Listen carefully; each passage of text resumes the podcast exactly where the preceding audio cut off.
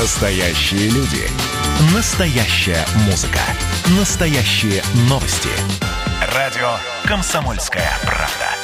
Радио про настоящее.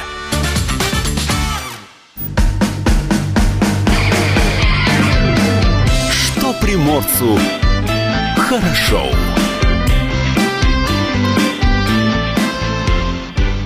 Доброе утро. Доброе утро, друзья. На радио «Комсомольская правда». С вами я, Анастасия Шкут, и Илья Кузнецов. Илья, я тебя представила. Доброе утро всем. Да, ну не представили мы Павла Краснова, но Павел вместе с нами также в студии. Ничего не меняется. Видеотрансляция продолжается на нашем сайте dv.kp.ru, на нашем YouTube-канале, в наших социальных сетях. Рассказывали нам, что даже в «Одноклассниках» видать, что происходит в студии «Комсомолки». Да, самая актуальная информация также в Инстаграме. Вот я сразу захожу в Инстаграм нашего радио, нашего издания. И самую актуальную информацию получаю. Да. Слушать эфир можно также с помощью мобильного приложения. Называется «Радио КП». Существует для iOS и для Android платформы. Там все очень просто. Скачали, установили на свой смартфон. И подкасты, прямой эфир, да, записи. Все находится в вашем телефоне. И наслаждайтесь нашими сладкими голосами. Да, именно так. Телефон студии 230-22-52. Номер для сообщений в WhatsApp 8-924-300-1003. Ну и напомню, что спонсор утреннего шоу, что приморцу хорошо, ООО «Уссурнефтепродукт», ведущий поставщик всех видов нефтепродуктов в Приморском крае. Телефон 8-42-34-26-59-99. Можно зайти на сайт unp.su. Всем скажем мы доброе утро. Начинаем новый день и... новый час, только с хорошим настроением. Новую жизнь. В понедельник нужно начинать новую жизнь. Нельзя об этом за эфиром.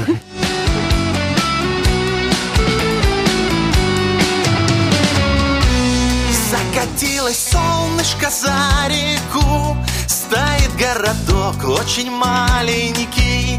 На горе собор ночью светится, в стыке Карла Маркса до Энгельса, в стыке двух эпох, как потерянный, да с укладом жизни размеренным. Ведь ей площадь центра украшена лишь фигурой дедушки Ленина.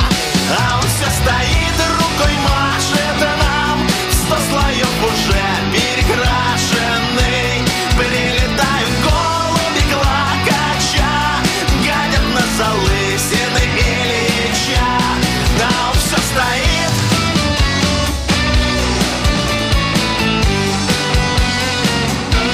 Да он все стоит.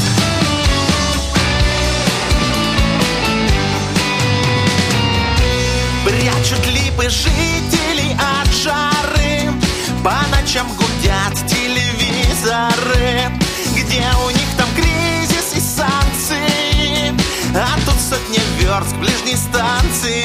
И он все стоит, рукой машет нам, 100 слоев уже перекрашенный, да с косою саженью во плечах, от того и более величав.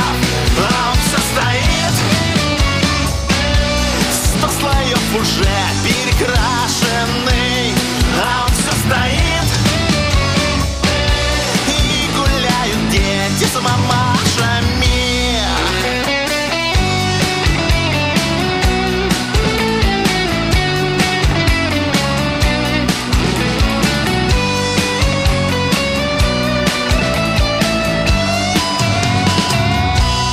Закатилось солнышко за реку, стоит городок очень маленький, из приличных слов только на ее. И тоска такая зеленая, и он все стоит, рукой машет нам, 100 слоев уже перекрашенный. Прилетают голуби клокоча, гадят на залысины Ильича. А он все стоит.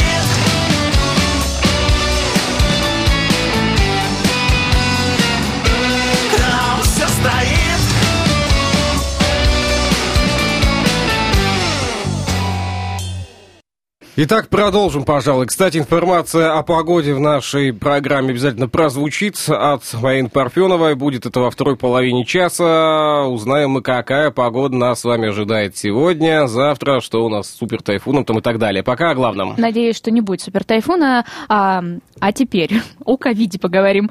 Очередной антирекорд. Приморье перешагнуло отметку в 10 тысяч по числу больных ковид. За последние сутки заражение новой коронавирусной инфекцией в крае подтвердилось еще у 76 пациентов. Край преодолел очередной важный психологический барьер. Общее число больных с начала пандемии достигло 10 064 человека. Темп и рост заболеваемости сейчас составляет 0,79%. Вылечиться от опасной инфекции за последние 24 часа смогли 70 местных жителей. Всего в списке тех, кто победил заболевание, 8 381 человек. В минувшие сутки обошлось без летальных исходов. Правительство края подчеркивает, что в крае продолжает действовать режим повышенной готовности. Ношение масок, социальная дистанция, а также соблюдение санитарно-эпидемиологических норм остаются обязательными требованиями. Иммунитет к COVID-19 в Приморье ниже, чем в других регионах. Роспотребнадзор сообщил результаты исследований, проведенных в крае в июне и в июле. Итак, Роспотребнадзор края обнародовал итоги исследований по оценке популяционного иммунитета к возбудителю COVID-19, которые проводились в регионе в июне и в июле. Брали соответствующие анализы в 19 медицинских учреждениях края. Теперь пришло заключение, сделанное в Санкт-Петербургский НИИ эпидемиологии и микробиологии имени Пастера. Отмечено, что коллективный иммунитет к вирусу COVID-19 совокупного населения Приморья составило 19,6%. На других территориях, принявших участие в проекте, этот показатель достигал 25-30%. Пока уровень антител в крови у населения незначительный, резюмировал заместитель руководителя территориального управления Роспотребнадзора Светлана Морозова. Анализ на выявление уровня иммунитета брали у представителей всех возрастных групп, говорит сообщение пресс-службы правительства края. Самая стойкая защитная реакция на вирус сформировалась у школьников от 14 до 17 лет. Среди них иммунитет есть у 28%, у ребят в возрасте от 7 до 13 лет 23%. Иммунитет имеют хуже всего дела с иммунитетом стоят у тех, кто находится в возрасте между 18 и 29 годами. О жителях края, уже переваривших 30-летний рубеж своей жизни, в сообщении не упоминается. Очень скоро новая партия добровольцев примет участие во втором и третьем этапе исследований на выявление процента иммунизации населения края. Эти данные помогут выявить особенности эпидемиологического процесса именно для края, что может помочь в составлении прогноза развития ситуации и в планировании профилактических мероприятий. Нам надо сейчас будет паузу сделать, буквально на несколько минут выйдем из эфира для того, чтобы вернуться в студию, но уже с нашим гостем. Пока скажем всем доброе утро.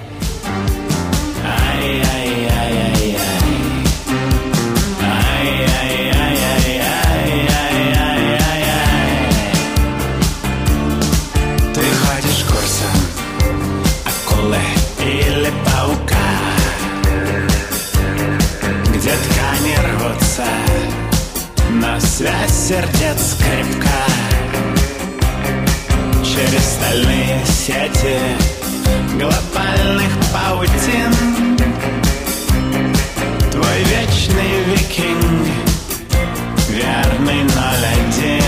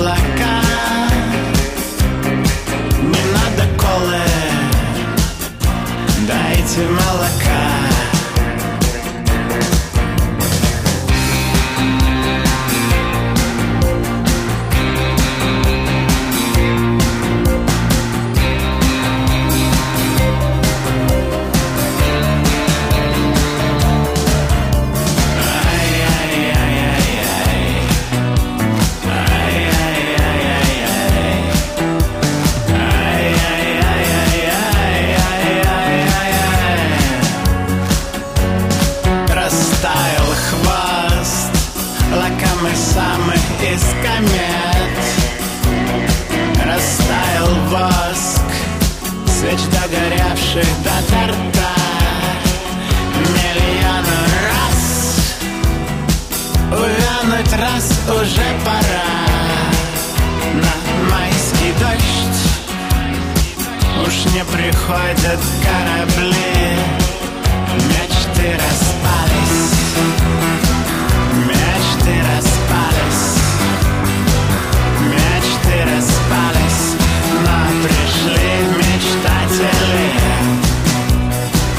Мечты распались, мечты распались, мечты распались, но пришли мечтатели.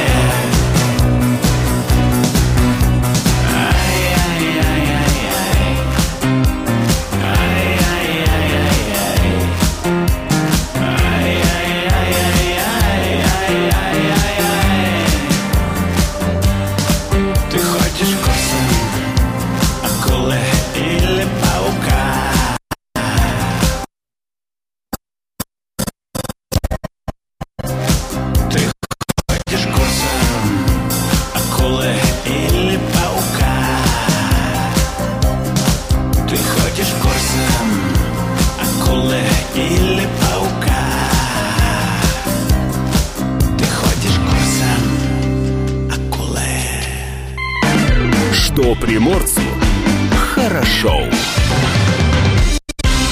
31 августа, в последний день лета, был установлен мировой рекорд по дальности перелета на мотопарапланах, который был занесен в Книгу рекордов Гиннесса. Перелет «Небесное воинство» посвящен 75-летию Великой Победы и 800-летию князя Александра Невского. Через всю Россию от Санкт-Петербурга до Владивостока пилоты во главе с дважды чемпионом мира Игорем Потапкиным пронесли 75-метровую георгиевскую ленту, государственный флаг России размером 9 на 14 метров, а также иконы воинов-победителей Александра Невского и Георгия Победоносца. Протяженность маршрута составила около 9700 километров. Это почти в 10 раз больше, чем предыдущий рекорд по дальности перелета на такой технике. У нас в студии Игорь Потапкин, вице-президент Объединенной Федерации Сверхлегкой Авиации России, мастер спорта международного класса, двукратный чемпион мира. Доброе утро. Доброе утро, страна. Здравствуйте. Да, страна в том числе. Как настроение? Ну, замечательно. Как долетели до нас? Но этот вопрос задавали всю неделю, судя по всему. Это приключение всей жизни, вот так скажем, коротко. То есть, действительно, перелет интересный. До этого еще у нас никто не летал, поэтому маршруты на мотопарапланах были первооткрывателями. Но мы уже в новостях озвучивали эту информацию, она для Владивостока стала официальной. Игорь, ну вот у нас есть вопрос, который задаем мы каждое утро каждому гостю, кто бывает у нас в студии. Как обычно начинается ваш день и как дни начинались в данном путешествии? В течение всего путешествия подъемы были в 4 утра, вылет, допустим, в 5, потом солнце у нас все ниже и ниже к горизонту, дело к зиме, солнцестояние у нас меняется, потом подъемы в 5, вылеты в 6, ну и, конечно же, ранние подъемы. И, соответственно, вместо зарядки ты одеваешь на себя доспех Карлсона, рюкзак с пропеллером, ну и полетели. Слушайте, а что еще влияло на перелет? Погода? Конечно же, погода, в первую очередь. Да. В любом виде авиации, да, погода — это вот то, от чего отталкивается пилот. Ну, соответственно, когда идет дождь, мы сидим, ждем. Ну и когда подлетали тоже к Владивостоку, вот все эти тайфуны, они, в общем, сдерживали. Но мы понимали, что если вот ждать, когда же все-таки будет там солнце и ветер перестанет дуть, мы никогда не долетим. И пришлось пробираться между вот этими всеми тайфунными делами.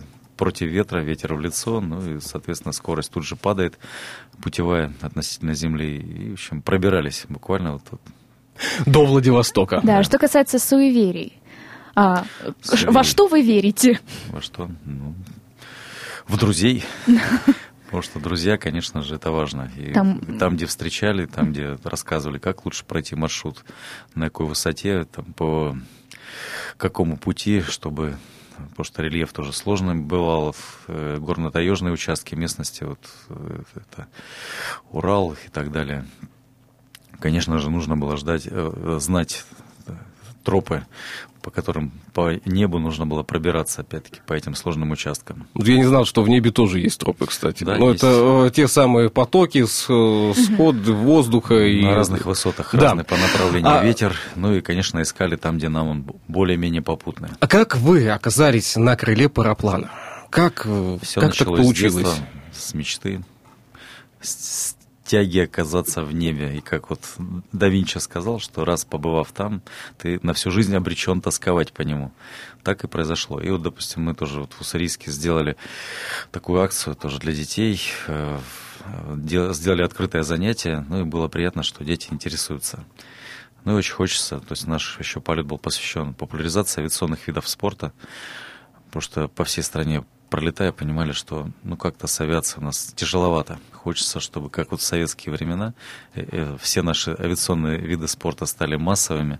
Ну и, конечно же, занимались и дети в том числе. И потому начинали заниматься в том числе и авиамоделированием для начала. И авиамоделизмом, да, и парашютным спортом, потому что сам в 14 лет начал прыгать и, в общем, до сих пор не отпускает. Ну, в Уссурийске видели тот самый самолет, который подготовили ребята для того, чтобы заниматься как раз-таки парашютным спортом.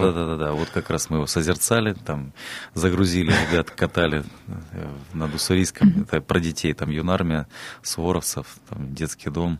Ну, и тоже мы с ними так и пообщались, показательную программу сделали, подняли георгиевскую ленту и флаг. В общем, все, что обещали, все сделали. Как думаете, будущие летчики, парапланисты? Парапланисты. Вообще параплан, он очень демократичен. То есть можно научиться летать, и причем это вот с детства, если у кого-то есть мечта, то есть это доступно. Самолет, конечно, и другая планка по стоимости занятий, ну и по матчасти, а вот параплан... Ну, насколько это дорогое удовольствие? Дорогое удовольствие. Ну, не дороже денег, конечно же. Ну, вот реально это дешевле, чем самолет купить. Намного. А насколько безопасно? Все зависит от отношения. Ну, и сейчас вот тоже такие примеры приводим, что иногда не надо летать или там прыгать с парашютом. Достаточно, там, чтобы кто-то кашлянул, и, в общем, началось. Это, да, мы знаем, с мышами еще летучими связана история. Ее сейчас не будем озвучивать, уже всем надоело. Конечно. Слушайте, ну вот сама идея добраться до Владивостока, она как появилась? Ну, опять-таки, с идеей, с мечты и... что-то сделать, какой-то проект такой необычный, с любовью летая и путешествуя, вот как раз все это соединилось, и вот родился такой глобальный проект. Ну и, конечно, всегда хочется поднимать планку и для себя, в том числе, ну, потому что летая давно, и ну, просто так летать уже неинтересно. То есть нужно летать со смыслом и что-то вкладывать в это. И вот родился вот этот проект глобальный, пролететь. Кто вдохновитель был проекта? Ну, я думаю, только ли у вас зародилась внутри меня идея? Он зародился, но и уже заразил тех друзей, которые вокруг, объединил их эта идея, и собралась команда, потому что это командный труд, пролететь по этой дистанции. То есть не просто пролететь, еще нужно, чтобы там кто-то ехал и, ну, в общем... На всякий случай сопровождал. Нужно было, чтобы была палатка, потому что приземлялись в полях, ну, в общем, там вдали от населенных пунктов. Ну, и все бытовые... Ну, лагерные вот эти вот приспособления везли с собой в машинах. Я сейчас по выражению лица от Игоря понимаю, что он иногда момент некоторые даже не хочет вспоминать. Такие флешбеки. Да, картинка так перед глазами, и как-то вот нет, об этом не надо, да. Ну, можно углубиться, рассказать. Я думаю, что мы затянем эфир там до завтра. Часа на несколько. Как минимум. Как долго вы готовились? Ведь такое большое расстояние. И что именно вы готовили? В течение года. Готовили технику, себя, автомобили. Ну, в общем... Тренировались, тоже летали по маленьким дистанциям, понимали, что нам нужно для того, чтобы успешно по таким тысячным километровым рубежам лететь. Ну, все начиналось с первого шага, 10 километров, 100. 200, 300, но мы знаем, 1000. Что в пути были сложности, возникали они. Мы также уже имеем информацию о том, что очень часто помогали жители городов, да, где вы приземлялись, где проходил ваш маршрут. Что было самое сложное и какую самую оценимую помощь можно сейчас вспомнить? Ну, самое сложное, когда вот машина подбора, Peugeot Boxer, сломался генератор. И вот мы, допустим, находясь в Хабаровске, понимали, что запчасти только на японские автомобили, а Peugeot Boxer европейский. И все, вот нету генератора. И вот у нас есть генератор, который, ну, в общем, дает 2 киловатта, который, ну, в общем, заряжает наши все радиостанции. ну и телефоны. Ну и мы этот генератор ставим рядом с водителем сиденья, и он просто заряжает нам аккумулятор внутри автомобиля. И вот мы едем с ним, там, он работает, он там четырехтактный двигатель, такой красненький чемоданчик, там, выхлопная труба в окно, вот едем. Вот одна из трудностей, допустим. Но здесь-то нашли уже генератор на Peugeot? Ну, чудом нашли, то есть там... Нам предлагали заказать из Москвы. Ждать 2 недели. Ждать 2 недели, да. Но мы понимали, что ждать нет возможности, все, едем. Ну и друзья, конечно же, помогали. Там где-то заехали на сервис дружественный нам, там все, достали этот генератор, перебрали его, там, в общем, диодный мост, посмотрели. Там, в общем, нашли «Жигулей», там пытались, в общем, всячески помогали. Как выражаясь простым языком, что-то сколхозили и хорошо. Сколхозили, да, и нормально. А напомните, сколько человек принимало участие в проекте? Вообще в команде 9 человек. То есть это люди, которые... И все 9 человек были в воздухе? Нет, в воздухе находилось постоянно 2, то есть 2 летательных аппарата, ну а все остальные ехали на автомобилях, составляли компанию. Наземную поддержку, назовем так. Ну, кто-то там автомеханик, кто-то авиамеханик. Ну, с нами наши верные жены были. Там, ничего себе. Которые тоже разделяли, как жены декабристов. Только хотела сравнить, да. Разделяли тяготы, невзгоды. Надо было и тоже кормить. Во время этого путешествия, назовем так, появлялась ли мысль, может развернуться? И обратно. Ни одной секунды не было такой мысли. У нас были ребята, которые нас встречали в Канске, причем они пилоты, там летают на МиГ-31, и в том числе на мотопарапланах. И они очень ждали нас, чтобы мы к ним приземлились на поляне, где они летают. И когда улетели дальше, они постоянно названивали. И когда узнали, что мы все-таки добрались, у них там дрожал голос. Зависть. Так нет никакой зависти. А наоборот, именно они радость. Сопереживали и радовались с нами. И говорили, что мы очень переживали, что вы развернетесь и полетите обратно. Нам сейчас паузу необходимо сделать. На несколько минут выйдем из эфира, затем вернемся к нашему диалогу. Дорогие друзья, новости не пропустите. Выйдет в эфир в половину часа. Приморцы.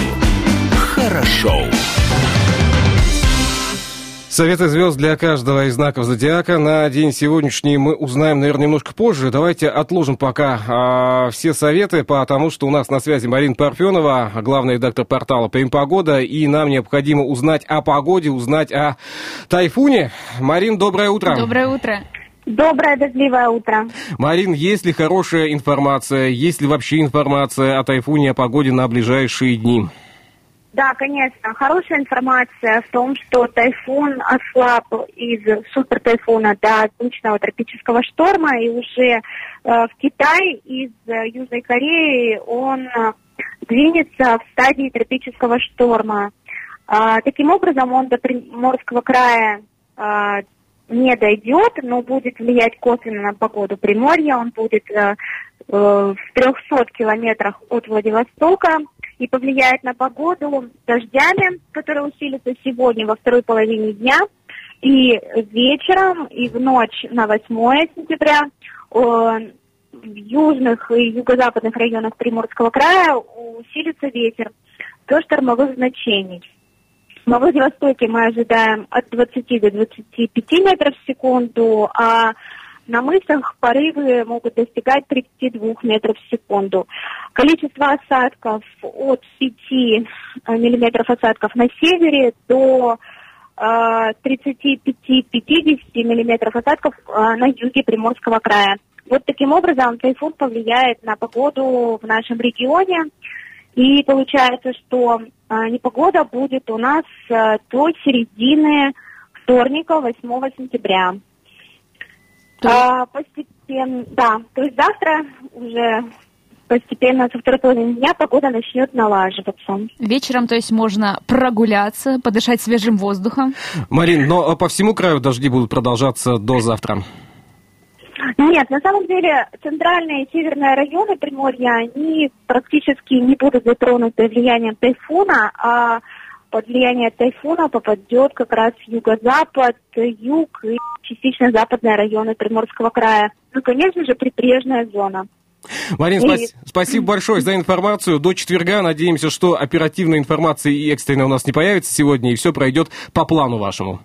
И погодному. Да, спасибо большое. Еще раз напомню, что с нами на связи была Марина Парфенова, главный редактор портала «ПоимПогода». Ну что, супер тайфуна не ждем. Ждем обыкновенный тропический циклон. А это значит, что и ветра, возможно, такого сильного не будет. Но осадки все-таки нас с вами ожидают. Ветер с моря дул.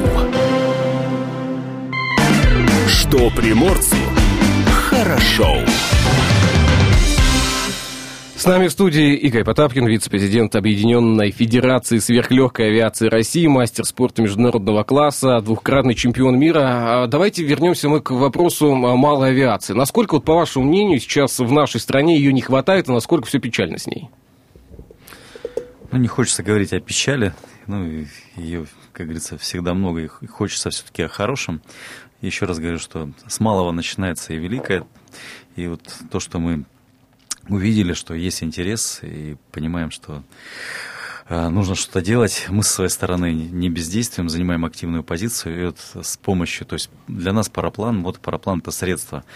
Средство работает в том числе с молодежью. Ну и тоже, что интересно, на мотопараплане вот, по пути исследования у нас попадались профессиональные пилоты, то есть это ребята из МЧС, они, допустим, взять Бурятию, там прям в отрядах летают по задачам, задачи какие бывают, там лесные пожары, находят очаги возгорания, помогают их тоже быстренько потушить, проводя рекогносцировку и как туда подъехать, и, в общем, насколько он большой. Или даже, бывает, забрасывают ребятам, которые тоже непосредственно тушат, сухпайок, воду, хлеб. Ну, также в поисках участвуют. Участвуют в поисках пропавших людей. Ага.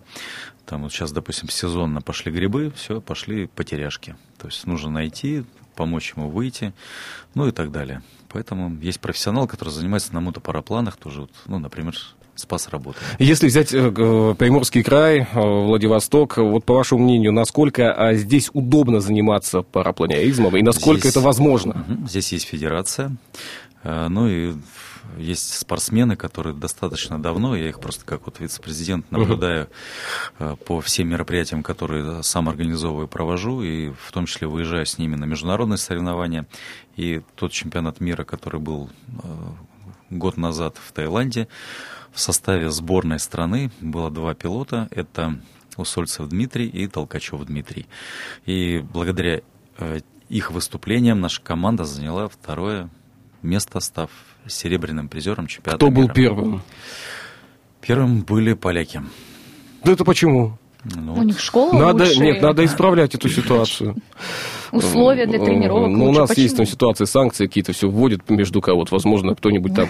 Ладно, но это спорт, это шутки, это спорт на самом деле. Но вот если вернемся к пути, по вашему мнению, самое красивое место в вашем маршруте? Ну, я скажу, что все места были по-своему красивые, но очень запомнился Байкал. То есть выход от Иркутска к Байкалу, ну и маршрут вдоль Байкала, потом мы обязательно останавливались, купались, несмотря на то, что вода холодная, она очень чистая и манила. Вот. Я вспоминаю Байкал, я туда не ногой. Я там ни разу не была. Там очень холодно. Там холодная вода, очень холодная вода.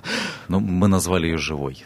Она была живая. Да, оживляла, допустим, если ты устал и заходишь в воду, то однозначно тут же ты заряжался вот этой холодной... Пусть будет живая.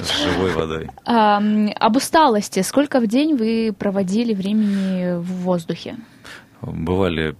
Полеты в течение дня находились по 8 часов, то есть такие бывали смены, допустим, ну как бы это смена утренняя, потом, если погода есть, то и дневная, и потом вечерняя. Ну и в сумме получалось около 8 часов. Ну и так, допустим, были короткие смены, допустим, полтора часа да, в небе. Все зависело от погоды, ну и погода трактовала нам. Ну и, конечно же, благодаря тоже хорошей физической подготовке мы могли лететь...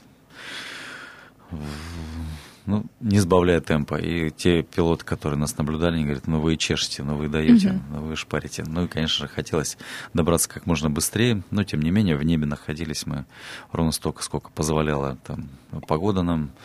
Ну и, конечно же, горючее, запас топлива на борту. А что насчет навигации в воздухе? Ведь у вас ни компьютеров, ничего такого серьезного. Навигатор был с нами. То есть по навигатору. Потому что иногда летели за облаками. Потому что, допустим, взлетаем, внизу туман, да, соответственно, что ничего не видно. Относительно земли летим, ориентируемся. Ну и навигатор помогал. Все ли можно предугадать возможные случаи, риски, когда готовишься к такому полету? Конечно же, на все случаи жизни инструкций нет, не придумаешь, и часто импровизировали. Ну и импровизация на какую тему, допустим, летим, и аэродромов нет. То есть это вот просто горно-таежная местность, и мы понимали, что нужно было приземляться на дозаправку или на ночлег, поставить палатку. Все это подбиралось с неба, то есть либо это какая-нибудь второстепенная, примыкающая к трассе дорога, да, садились, соответственно, там сверху подбирали, где это удобно сделать, поставить в том числе лагерь, подъехать. Иногда даже не было связи мобильной, то есть вот садились так, чтобы перехватить автомобили, встретить их, завести куда нужно, ну и так далее. К сожалению, у нас в Владивостоке бывает иногда мобильной связи нет. Передвигаешься, да. С этим сталкивались. Иногда там старались, понимая, какие участки, давали инструкции водителям, что идет колонна, мы рядом с ними, или они рядом с нами, то есть мы в такой прямой видимости. Потом радиостанции позволяли тоже общаться и не теряться. У нас 2 минуты остается эфирного пространства. Планы какие дальше? Какой-то будет новый план? Это вообще для начала вернуться в обратном направлении. Мы садимся на автомобили наши, едем обратно. Ну и по пути уже так размышляем о том, что хотелось бы сделать. Ну и один из вариантов следующего проекта — это мы сейчас прилетели с запада на восток, ну и с севера на юг. Допустим, от Белого моря до Черного моря. Один из вариантов следующего проекта. Но уйдет также год. Это проект летний, на самом деле. Да, это летом, конечно. Летом комфортнее, удобней для путешествий по нашей стране. Нашей большой, красивой. Я хочу сказать еще раз, что она большая, нами любимая страна. Владивосток. Какие эмоции оставляет этот город? Владивосток поражает своей красотой, рельефностью. Потом это и горы, и море. Люди. Нам очень понравились люди. Но вернуться в Владивосток желание зачем и почему? Или пока такого желания? Главное, уехать отсюда. Нет, очень-очень хочется насладиться морем. Да, этого не хватало. Хочется, чтобы было солнце, море, нырнуть, увидеть красоты подводные, потому что любим не только летать, но еще и погружаться. Да, оставайтесь еще на недельку, и тогда точно сентябрь у нас золотой. Да, кстати, зачем уезжать-то? Бабье лето, да? Да, в том числе. Игорь, спасибо вам большое за то, что сегодня рано проснулись и к нам в студию пришли. Пожелаем вам только всего самого наилучшего, успехов, и скажем отдельное большое спасибо. Ну и хочется слушателям сказать, что у природы нет плохой погоды, так что хорошего настроения, несмотря на дождь. Вам новых достижений, новых планов и новых маршрутов. Пусть получается все, что вы задумали. Это, человек, которым может гордиться вся страна. На самом деле так оно и звучит. Спасибо еще раз. Возвращайтесь, мы будем только рады. Будем ждать вас в студии. Спасибо. Хорошо? Спасибо. Пригласили. До свидания. До новых встреч. Приморцу хорошо. Датская рубрика. Так, сегодня у нас какой день? Сегодня понедельник, да, все, понедельник, 7 число сегодня, 7, я хотел сказать августа, как хочется, чтобы это был август, а нет. Итак, 7 сентября, Международный день чистого воздуха для голубого неба. Праздник барабанщиков сегодня также. Но сегодня праздников что-то какое-то большое количество. Международный день, призванный заменить игрушечные пистолеты, автоматы, мечи, сабли, шпаги, танки, самолеты, не связанные с войной, плюшевых мишек, кукол и прочее. Это всемирно... всякие военные игрушки. Международный день, призванный заменить игрушки, да. Так, день любителя пива сегодня в США. Там же день салями. Я думаю, что совмещенные между собой праздники. Для тех, кто не любит ни первое, ни второе, отмечается еще один праздник. Это день кофейного мороженого. Там же... День борьбы с прокрастинацией. Уезжая в США бороться. Да, сегодня там же в США день труда. Как интересно, день борьбы с прокрастинацией, день труда, как бы. одно с другим не вяжется. День вымирающих видов животных отмечается в Австралии. И, кстати, еще один США праздник – День сумчатого волка. Это при том, что последний сумчатый волк, как сообщает наш продюсер эфира Галина Кочеткова, умер в тасманийском зоопарке еще в 1936 году. Тут же есть вопросы. То есть, это праздник вымершего животного, получается, да? День памяти. Да, получается, сумчатого волка. Да. Это день в истории, 7 сентября 1812 год. Бородинское сражение во время Отечественной войны 1812 года, то знаменитое. 1837 год, в день 25-летия Бородинского сражения в Москве состоялась торжественная закладка грандиозного храма Христа Спасителя. В 1928 году в СССР учрежден Орден Трудового Красного Знамени. В 1933 Максим Горький на съезде писателей выдвинул лозунг критического реализма. Так, 1947 год, отмечалось 800-летие Москвы. В честь праздника в столице одновременно заложены 8 высотных зданий различного назначения. Так называемые сталинские высотки. Мои любимые. 1947 год, в Москве в честь юбилея открыт памятник Юрию Долгорукову. На проекте Сталину не очень понравился, так как князь сидел на кобыле. Он велел переделать его жеребца. 1953 год, Никита Хрущев избран первым секретарем ЦК КПСС. Джордж Хайсон признан виновным в неумышленном плагиате. Суд решил, что его хит «My Sweet Lord» не является оригинальным произведением Хайсона. Оштрафовали тогда на $587 тысяч. И 1992 год, в газете «Коммерсант» впервые использован термин «новые русские». А мы новые русские. Слушай. Датская рубрика.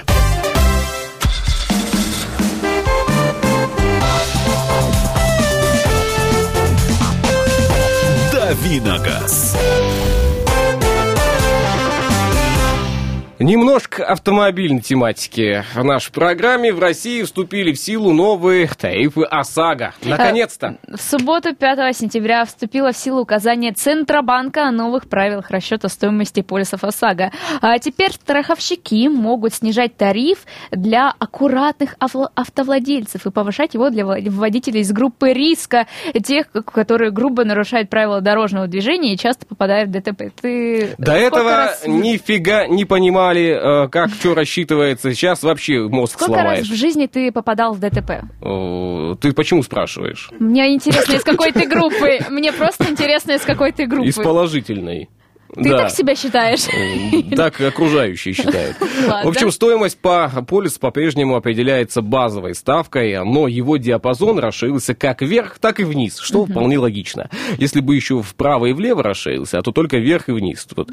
Для владельцев легковых автомобилей тарифный коридор растянулся на 10% и зафиксировался в промежутке от 2471 до 5436 рублей, а наибольшее расширение на 30% вверх и вниз коснулось так такси.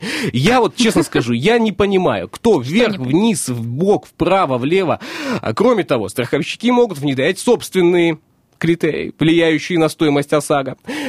Лицом не вышел, к примеру, ноги короткие. Не ведет знаю, какие там еще могут быть. Единственное условие, может быть, единственное условие, среди них не должно быть тех, которые связаны с национальной, языковой, расовой принадлежностью водителя, его политическими взглядами, должностными положениями и вероисповеданием.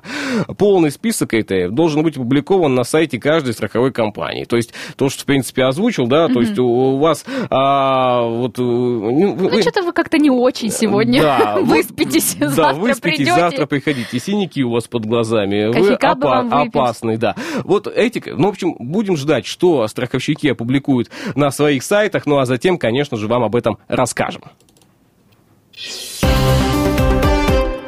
Honda привезет в Россию обновленный кроссовер Honda CR-V. Компания Honda анонсировала старт продаж в России обновленного кроссовера. Цены, комплектации и другие подробности новинки будут объявлены совсем скоро. Сегодня уже об этом сообщает пресс-служба японской компании.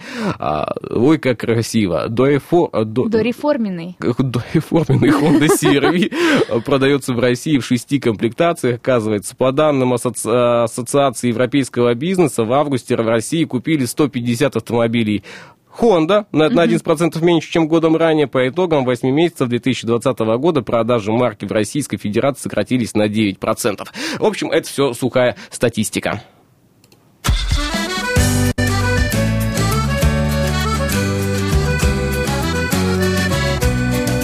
Зазвенела моя струна, в темном небе сверкают звезды, льется осенний воздух, тихо плывет луна.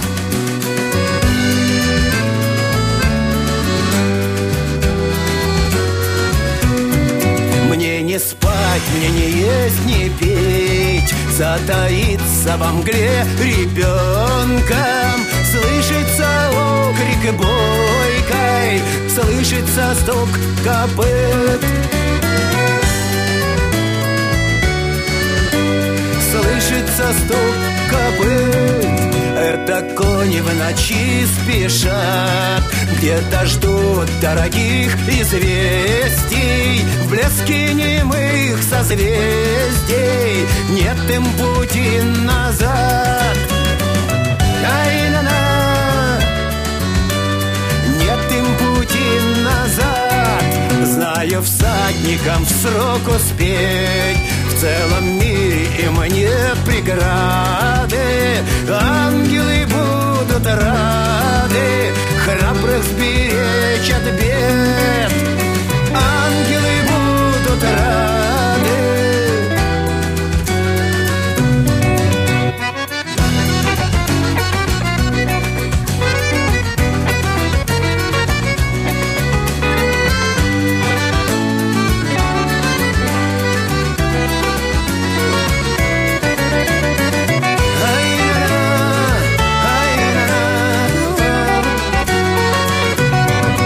Зазвенела моя струна, в темном небе сверкают звезды, льется осенний воздух, тихо плывет луна. Льется осенний воздух, тихо плывет.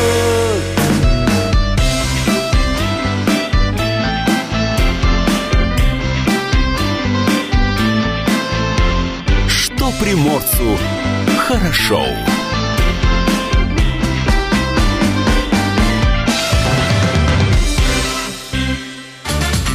Настоящие люди.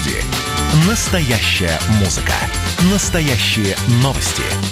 Радио «Комсомольская правда». Радио про настоящее.